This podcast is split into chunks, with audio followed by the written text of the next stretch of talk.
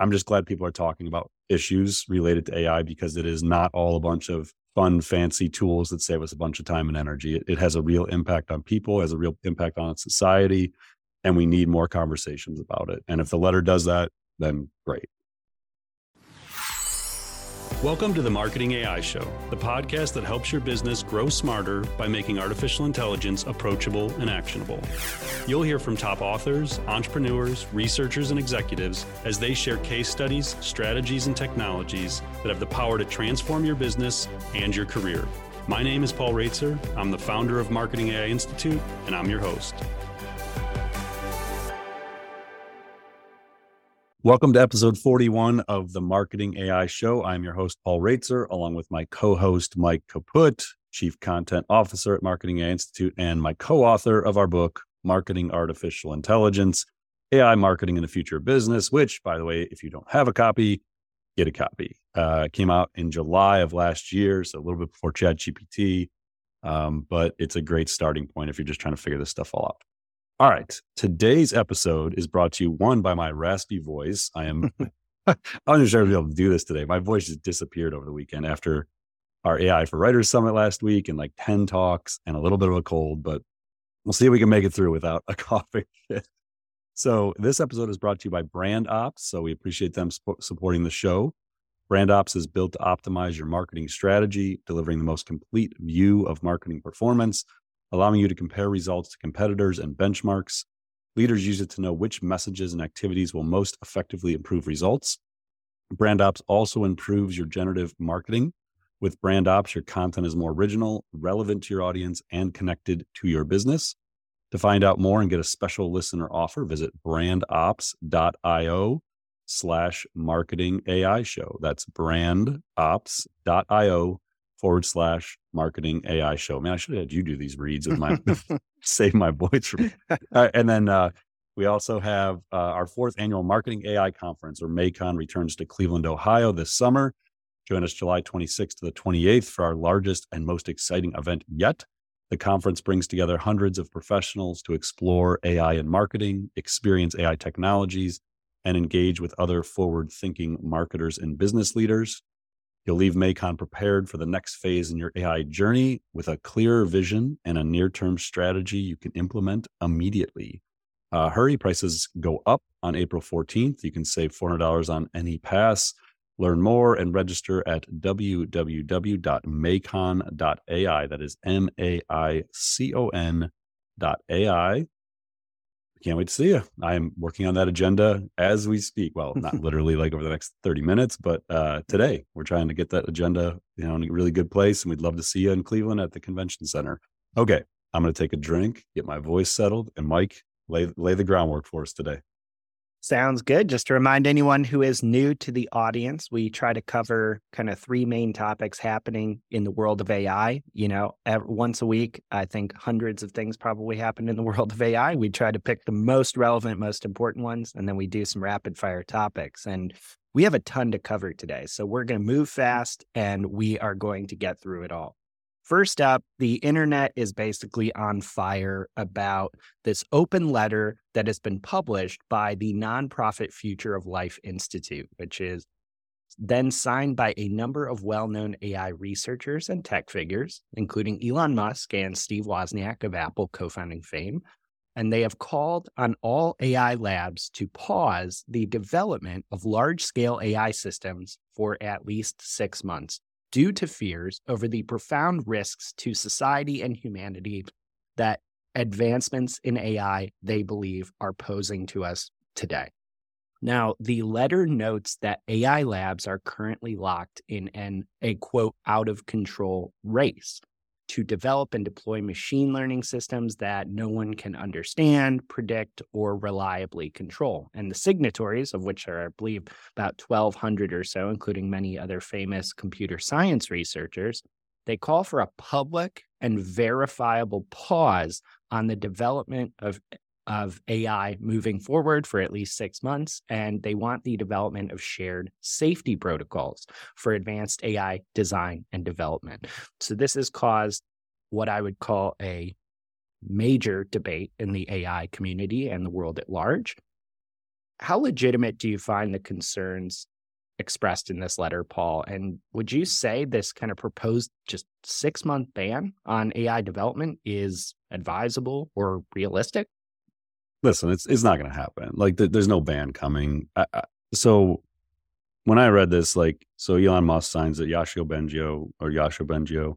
Um, there's some big names, Wozniak, as you mentioned. Like I looked at it and I thought, okay, th- this is interesting the ones so these two very extreme sides like Yann LeCun at, at meta is is actually like no this is ridiculous like we're not going to ban the technology we're not going to slow it down so he is very very strong in the camp of this is absurd like these language models are not a massive threat we will figure this out like just keep going and then you have the other people although a lot of the people that signed it are like, yeah, I don't really agree with everything in it, but we think it's important that we have this conversation. So I looked at it, I did sign it, mm-hmm. but I didn't sign it honestly under the assumption that they're actually going to do this six month thing. I have more concerns with the near term impact on society and the workforce that aren't being talked about enough. And so I looked at this letter as like, well, at least this will bring it to the mainstream. Like, at least we will now get some of these really important issues that we've talked about on this show before, including misinformation, disinformation, propaganda, which is going to be insane in the next election cycle in the United States. Like I, I, I am entering the point where I don't even know that I want to go online for like the six to 12 months before the election in the US. There, the ability to tell what's real and what's not is almost gone. Like look at Midjourney, you know, five and the things that are being created there you're not going to be able to trust photos unless they're coming from a trusted source. Like nothing online is going to be real. Like you're just not going to know whether the article is real. So we're going to have to very quickly move to an awareness about how much misinformation and truly fake content is going to be everywhere online.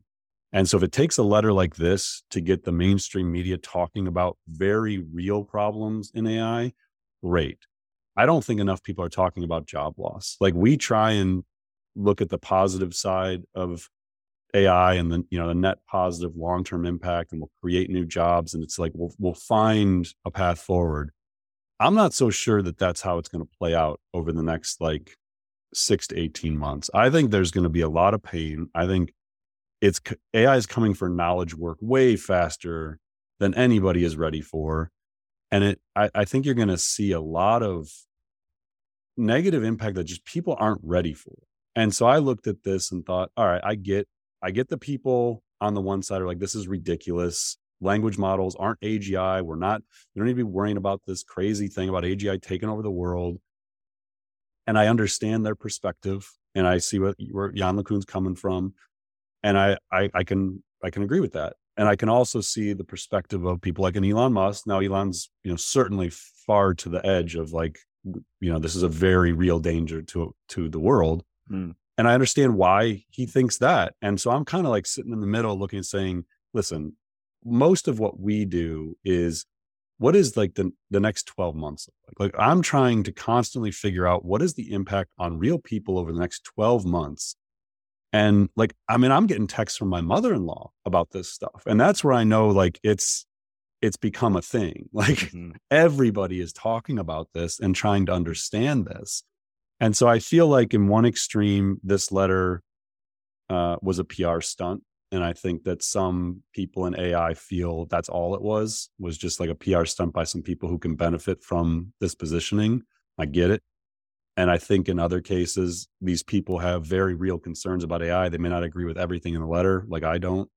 But at, at minimum, I, I'm just glad people are talking about issues related to AI because it is not all a bunch of fun, fancy tools that save us a bunch of time and energy. It, it has a real impact on people, has a real impact on society, and we need more conversations about it. And if the letter does that, then great. Yeah, it really seems like we are at this inflection point, both in terms of the technology itself, like we've discussed since ChatGPT, which feels like years ago, even though it was a few months, GPT 4. But it also seems like we're at an inflection point with broader awareness of the risks that could potentially evolve from this technology. And I think we're seeing that in a couple related stories as well. So, two big things that came out right around the same time as the letter. So, first, UNESCO, which is a, a UN body, has actually called on governments to implement an ethical AI framework that it developed and that member all member countries in the UN actually signed on to. Um, and it is coming out and saying that countries need to start implementing this framework or at least some type of ethical AI guidelines and regulations ASAP, essentially. The director general at UNESCO actually is quoted as saying regarding this initiative quote, the world needs stronger ethical rules for artificial intelligence. This is the challenge of our time. At the same time, whether you agree with it or not, Italy just straight up banned ChatGPT until OpenAI can prove that some of the data that it used to train the tool and the models was not in violation of things like GDPR. So when you kind of see this increased regulatory and government interest in AI risks, and you see this letter come out, are you anticipating a new wave of possible restrictions or guidelines around the technology? I don't know how fast it's going to move. I mean, Italy moved fast, obviously. And mm interestingly enough, I'm going to Italy in June to do a talk about use generative AI ChatGPT. So yeah, it should, should be interesting. Um, I, I think that you know, as we've talked about previously on this show, it, the government has to get involved. Like there, there has, and even OpenAI is calling for that. Like the AI researchers who don't want the Future of Life Institute letter, who don't think that's necessary, they still are calling for the government to get involved because they, you know, they see the power of this stuff and they they they need regulation. They need some sort of guidance here.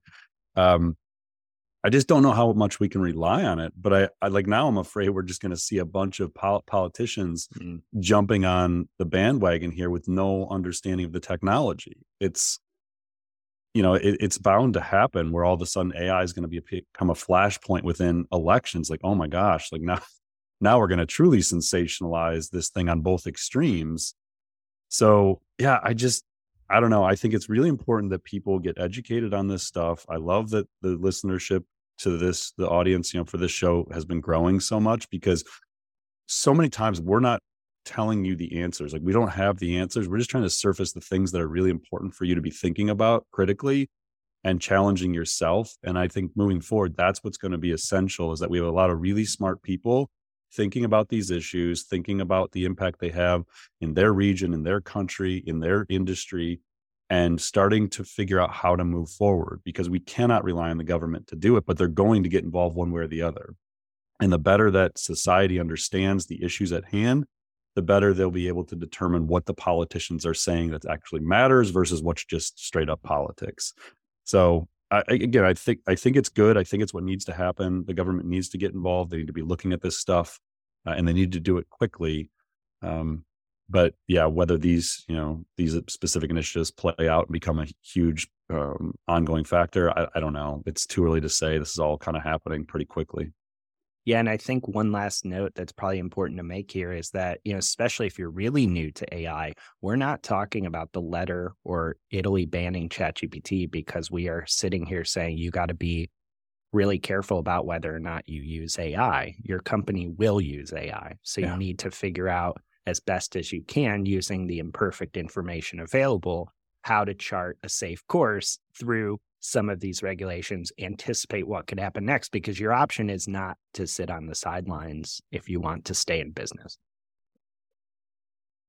So, another really hot topic these days, especially with the increased awareness of artificial intelligence and more and more non technical or non AI people using the technology, is prompt engineering. So, the art and science of telling a machine like ChatGPT exactly what you want it to do and getting really high quality outputs. Now, there's plenty of guides out there on the internet about prompt engineering, but Paul, you actually wrote about a really interesting possible future that you see as possible for prompt engineering and you posted this initially on LinkedIn saying quote how soon until we have a prompt copilot that helps users write far more effective and optimized generative AI prompts think of it as a prompting assistant that improves and expands your prompts as you type them. So you're kind of raising this issue that it's possible with all the emphasis and importance we place today on prompt engineering that it may actually not be that important of a career path or a skill set to necessarily develop, you know, on a long enough timeline. So have you learned of any companies since posting that are building a prompt copilot to help out with prompts? Do you expect someone to build this soon? I, I do expect it to be built really soon. Uh, if I had the ability, I would build it myself because, uh, but I don't think it's going to matter. I, I, think it's going to be essential within any of these application companies and the language model companies. So the point I was making, this sort of something I thought about Friday as I was doing a talk, it just kind of arrived like, oh, wait, that's probably what's going to have to happen. Like as I was explaining prompting to the, these people. Um, so yeah, there's all this talk uh, uh and all this like onus put on the user right now. So if you think about these application companies, these AI writing tools, image generation, video generation companies, as a user, it's amazing technology. But your ability to get value from them is actually largely dependent upon your ability to develop a prompt. And if you're on Twitter anywhere these days, like everybody's got these threads about hmm. how to do prompting yeah. and like it's really impressive stuff. Like, but they're really going deep on how to get crazy value out of these generative AI tools. But the vast majority of people are never going to take the time to do that. And so if you're an application company, if you're building a generative AI tool, the the the value to market for your company the ability to scale that company is dependent upon the ability of the users to properly prompt the system.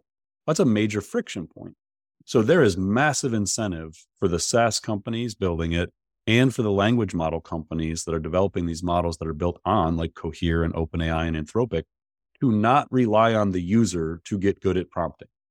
Because otherwise you're never going to scale the company the way you could.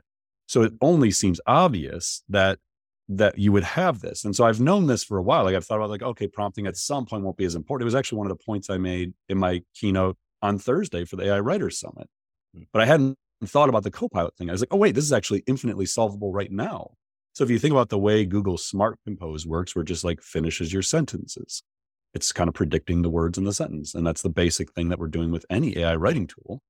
So one of the most advanced areas right now in generative AI is coding. So the ability for like in, in GitHub Copilot and Re- Replit Ghostwriter, which we'll talk about Replit in a couple minutes, they're completing code as you're going. It's like taking its knowledge base of coding and able to truly assist you in creating these things. Well, there's no way that that doesn't happen with prompting because a prompt is basically just a set of instructions, but the system can learn what a great prompt looks like and help you build it out. So once it knows you and it knows what you're doing, it can naturally start auto completing or assisting you as you're going in this thing. So yeah, it was one of more more of those like I just threw it out there like, hey, I'm thinking out loud here on LinkedIn, but mm-hmm. isn't this something that seems obvious and is anyone building it? So to your question about building it, um, Megan from Jasper, I think, commented that they had a, a, version of it in there, like almost like a prompt recommender. Okay, um, in which, the tool Jasper.ai. Yeah, which seemed like it was heading in that direction where it was like, like giving you like improving your prompt basically. It's not exactly what I was envisioning, but I, I know I'm not the first person to think of this. Uh, and I'm sure there's developers working on it, but no, I haven't seen anything yet where someone's like, yep, built it. Here it is. Here's the Chrome extension. Go plug it in. But it seems inevitable that it's going to be baked into these applications and into the language models themselves. So we kind of talk about prompting as cool as it is as still this friction point for businesses, right? It's like yeah. limiting our possible output even if you're okay at it. And especially as we roll these tools out to people that have no real idea what prompting is or prompt engineering. What happens when we remove that friction point? Like what are some of the benefits? How does that change the game?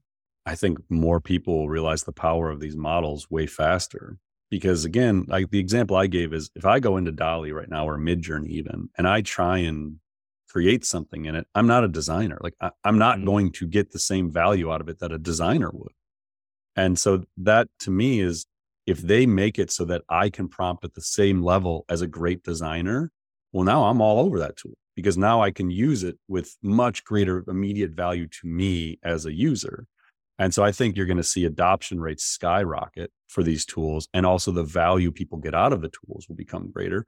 But it'll also then trigger the impact on the workforce and knowledge mm-hmm. workers and creative workers much, much faster, which goes back to the importance of having these really hard conversations and getting the government involved because it's going to have a, a, really quick impact. Um, but I think that's that's the major takeaway for me is if these companies can build this capability in there, then the utilization rates will skyrocket for the tools and people will get way more value from them.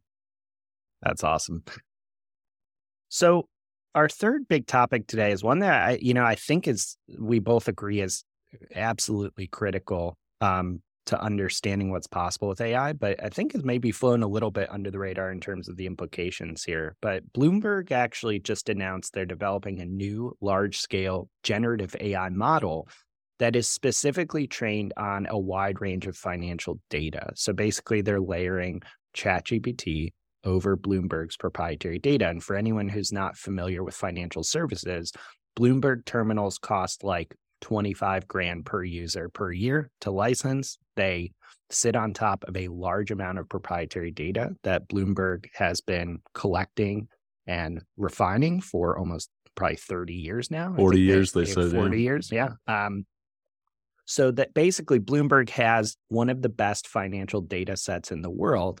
And now they're layering on top of it something like robust models like ChatGPT mm, and GPT-4 derived models to actually create essentially a financial co-pilot for people in financial services. So this is a really interesting and notable example of applying existing models and tools and customizing them to your own proprietary and custom data. Why does that matter?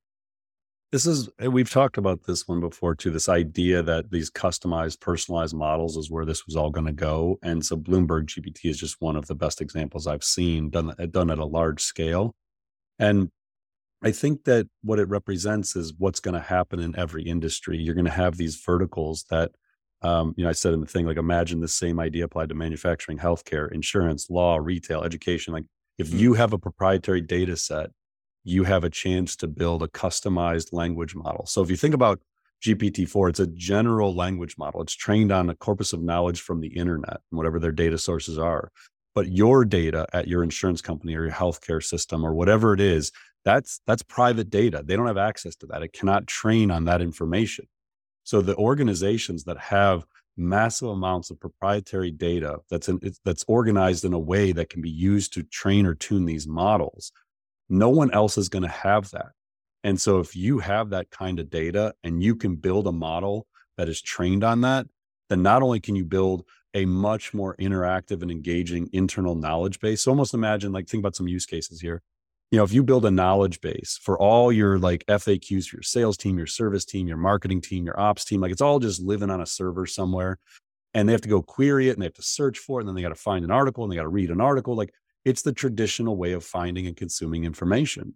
Now imagine all of that private data has been used to train a language model that you can an- interact with the same way you would interact, interact with like a chat GPT, where you just go in and query it and you say, hey, um, what happened with this client in September of 2022? Who was on that team? Um, what was the issue that came up? Like anything you can think of, and it's all there. It's all been trained into this model.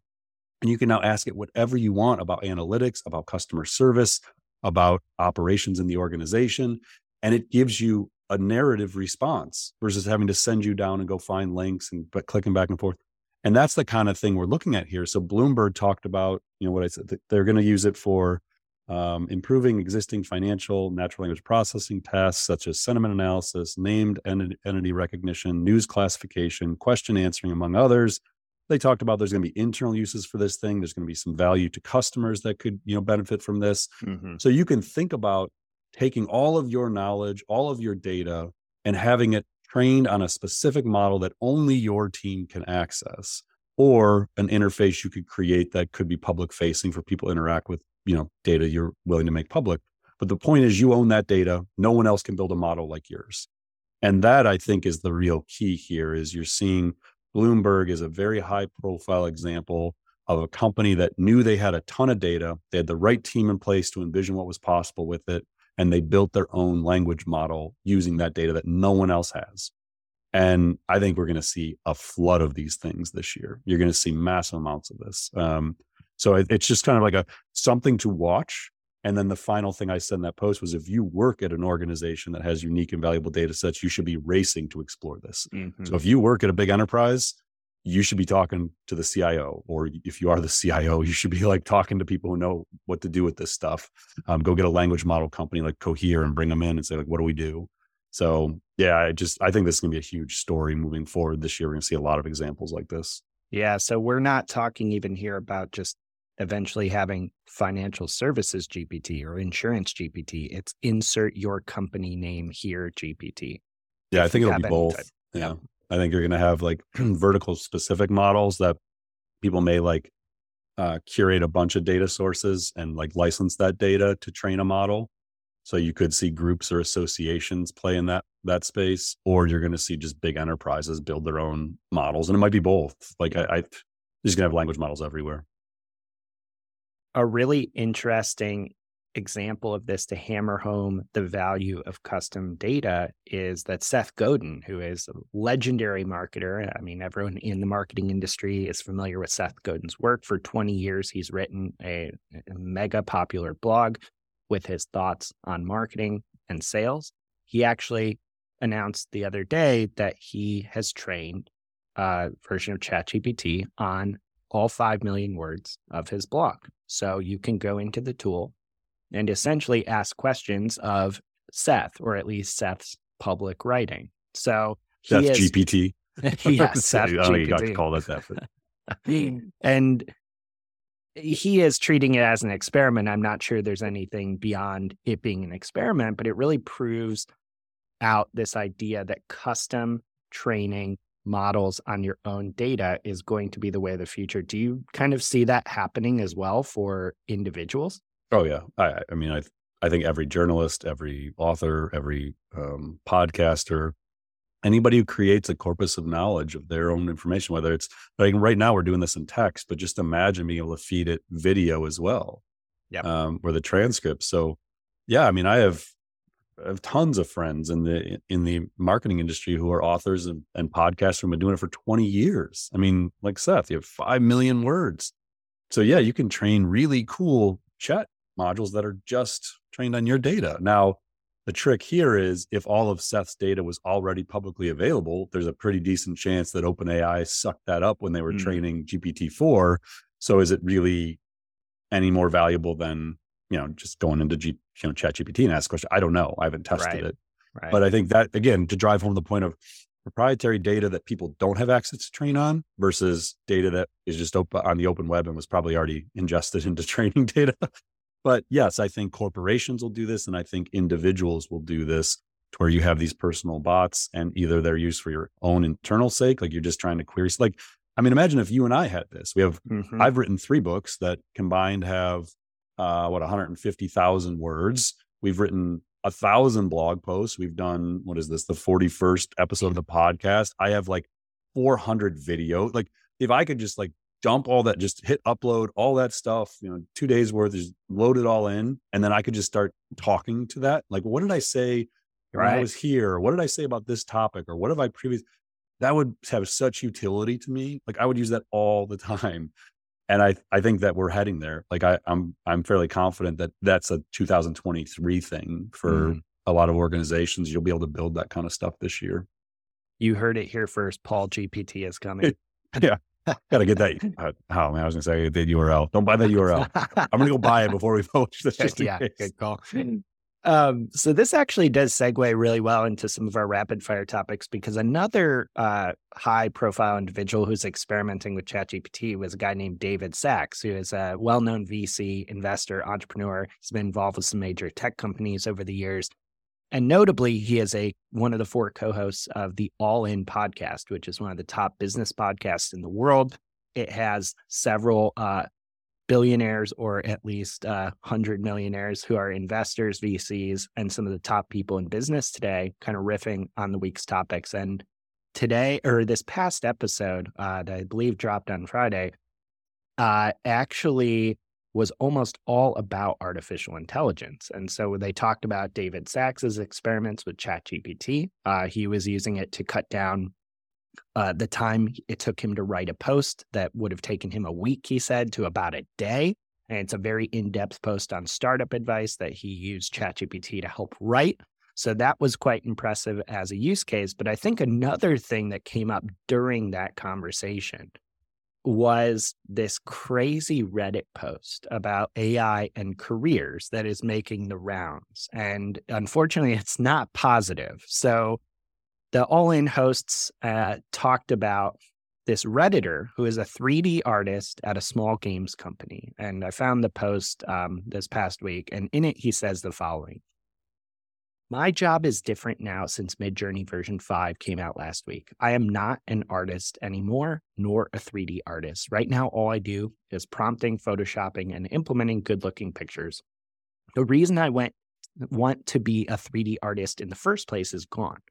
I wanted to create form in 3D space, sculpt, create with my own creativity, with my own hands. It came overnight for me. I had no choice, and my boss also had no choice. I am now able to create, rig, and animate a character that's spit out from Midjourney in two to three days.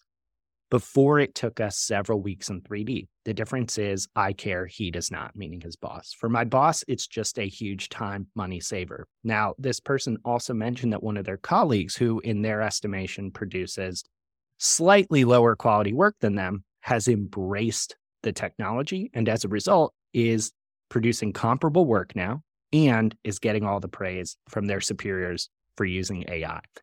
What did you think about seeing this, hearing the commentary on all in around it? There were definitely some differing perspectives on is this positive for the artist eventually or negative? What were your thoughts? Um, I, it, it's inevitable. I mean, this is what we've talked about for the last year since DALL-E came out is you're you're taking away the thing that makes people feel fulfilled in their life. Like artists don't necessarily want efficiency. They want to create. They want to you know, like like this person saying, they want to use their own creativity and imagination. It's not about how many characters can I build for this video game in 2 days. It's the process of building and, and imagining that is what makes them love what they do. So one perspective on this is well now you can do 10x the work. Like you, you can make you know 10 video games in the time and it would make one. And the artist is going to say yeah but i'm not actually making anything. I'm mm-hmm. just prompting the ai to make the thing. So the thing i enjoyed about this is gone. And this is even at our writer summit last week i ended it with that my, my keynote with that idea that every industry, every profession is, you know, what is going to be lost, what is it going to be gained, and when. And in this case, what was lost is the thing that this person loved. What is gained is productivity, but is that enough for this person? That's the question. And, and when is like right now, like it happened overnight, as, as this person said. Um, eh, this is hard. Like it's it's really hard. Um, I, I I think I said in you know my keynote last week, like I wish I had better guidance for people or I, I had better answers for people, I think we're all going to have to figure this out together. And I don't know exactly what this person's career path becomes. Like mm-hmm. I, I don't if, if you don't accept the technology and what it does and that your role is evolving into this prompting role, I, am not sure what that means yet. Um, and so I, I just think like we're going to hear lots and lots of stories like this. We're going to hear writers from designers, illustrators, video producers, um, architects. Like it's it's going to come really fast. Mm-hmm. And, and, I that's why I said like I I, I want to believe that the net positive is going to be there in the end. And like um, the All In podcast guys talked about every time there's this like you know major innovation that new jobs emerge and it happens and i i believe that and I, I, am you know if you look back in history every major technological innovation disruptive innovation that reset you know industries they talk about farming as an example mm-hmm. people found other jobs like job market continued to grow i just don't know that there's ever been a technological revolution that happened in four months mm. and yes i know ai is 80 years old and like this has been kind of progressing. But realistically, for most people, they had no idea what was going on with AI up until November 30th of last year. And now all of a sudden, this stuff's coming for knowledge work and creative work, and nobody was ready for it. And so I, I just, I don't know. I mean, we, we need a lot more dialogue. We need a lot more people thinking about this because there's no clear path. And most technologists just assume the world will do, do what it always has done, which is find new jobs for people, and you know new roles will emerge. And again, I I, I truly want to believe that. Um, I I just I don't know how quickly it's going to happen. Definitely important topic, and I think we can certainly one we'll certainly address further on future episodes as as this kind of evolves, and hopefully give people some good questions to ask, some good paths to go down as they explore this on their own. Yeah, and we'll we'll start like at some point we're gonna probably start doing I don't want to like overcommit us, but we'll probably start adding like a second episode of this yeah. podcast each week where we start bringing in people to talk, go deeper on topics. Because again, Mike and I aren't experts on every one of these topics we're talking about. A lot of times we're just surfacing, surfacing information, providing a perspective, hopefully, uh, you know, an insightful perspective for you to help start forming your own opinions. But some of these topics just need people to come in. I mean, that's why we did the AI for Writers Summit. It's like, I don't yeah. know, like we, we got to go deep on this one. And we needed lots of perspectives. And so we think we'll do more stuff like that to try and keep this conversation going and, and help people find some answers. Amen. Hmm. So Next up is that we actually heard that Replit, uh, which creates cloud so- a cloud software development platform, uh, and is also the creator of Replit Ghostwriter, which is an AI co-pilot for developers, is actually teaming up with Google Cloud. So this seems like a pretty direct response to the fact that Microsoft owns GitHub, which has its own co-pilot that is quite popular among developers and being used to actually generate code and increase developer productivity. Um, what does this mean to you to, for the market at large? I mean, are we going to kind of see this programming copilot arms race start developing? Yeah, developer jobs are going to go away fast. Like it, it's going to be crazy. Um, it's getting really good. Replit's a company to watch. I think more than anything, it's just a co- company to get to know. I met Amjad, the the CEO, co-founder, you know, about a, a month or so ago in February. Um, really smart guy, driven, been at this since 2012, trying to do this. His company's taken off now. I would just keep an eye on Replit. It's a really interesting company. Yeah. And kind of to our employment conversation, it's crazy how a decade ago, everyone, uh, every headline was screaming at you that the best job to go into was becoming a computer programmer in terms of earnings, in terms of, you know, future career potential. Not to say that'll all go away, but boy, it's changing. That's for yeah. sure. It's gonna it's gonna change faster than design and, and writing. I mean, I think coding is gonna be the first one that's gonna get just massive impact from this. It's gonna happen really, really quick. Wow. All right. Last but not least, uh, on March 25th, Lex Friedman, Fridman, the host of the mega popular Lex Fridman podcast, of which I know we're both big fans, Paul, um, mm-hmm. he interviewed OpenAI CEO Sam Altman. So they had a almost two and a half hour conversation. They talked about everything from AGI to Elon Musk's developing beef with OpenAI to the company's work to build powerful but safe, ideally, AI systems. Uh, it was a really interesting glimpse into kind of how Altman's mind works, how he thinks about this stuff, and how at least his position on some of the opportunities and challenges ahead regarding AI, especially now that we have the letter, now that we have a lot of these concerns. Um, I know you had some thoughts kind of on this conversation. What were your takeaways? What jumped out at you? One, I think everybody should listen to it. I mean, it's two hours, but it's worth it. Again, we've talked about Sam. We've talked about the importance of OpenAI to the future of society and business. And I think people need to understand where he's coming from, agree with him or not. Uh, there's going to be lots you don't agree with. There's going to be some stuff you do. I thought two things jumped out to me. One, Lex said, is GPT 4 AGI? Like, is it an early form of AGI? And I'm not so sure that Sam knows. Like, mm. that's the thing that came across to me first because he actually turned it on Lex. He's like, Well, do you think it is? and I think part of it is he was just curious of Lex's opinion, but hmm, he's he's not super clear on what they actually think they've created. And, and I um it's just fascinating to hear them him explain the guardrails they put in place, why they put them in place, why they're concerned about AGI. I just think it's good for people to listen to and form their own perspective. The part that I rewound and listened to three different times, though, was him describing his role as the CEO of the company. So if we accept that Sam is this really influential person that's dictating like the future of AI and potentially society and you know but the economy and everything else, he said, "I'm not so sure I'm the right person for this."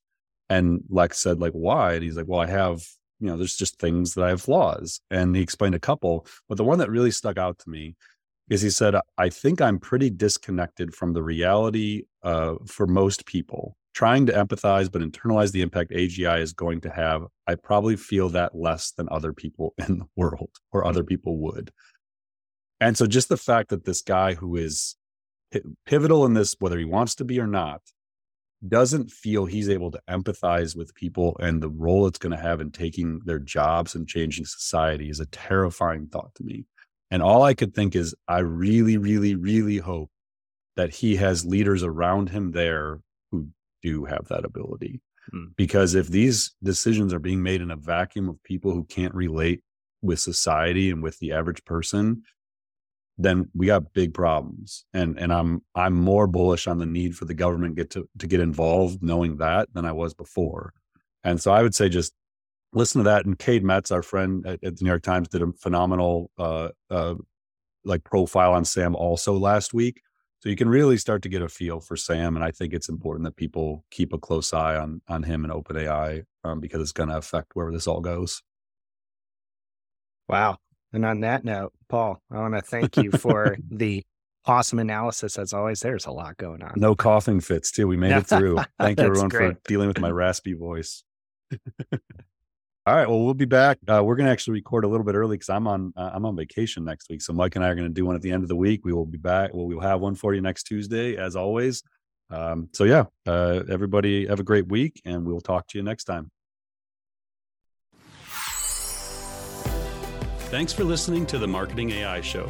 If you like what you heard, you can subscribe on your favorite podcast app. And if you're ready to continue your learning, head over to marketingaiinstitute.com. Be sure to subscribe to our weekly newsletter, check out our free monthly webinars, and explore dozens of online courses and professional certifications.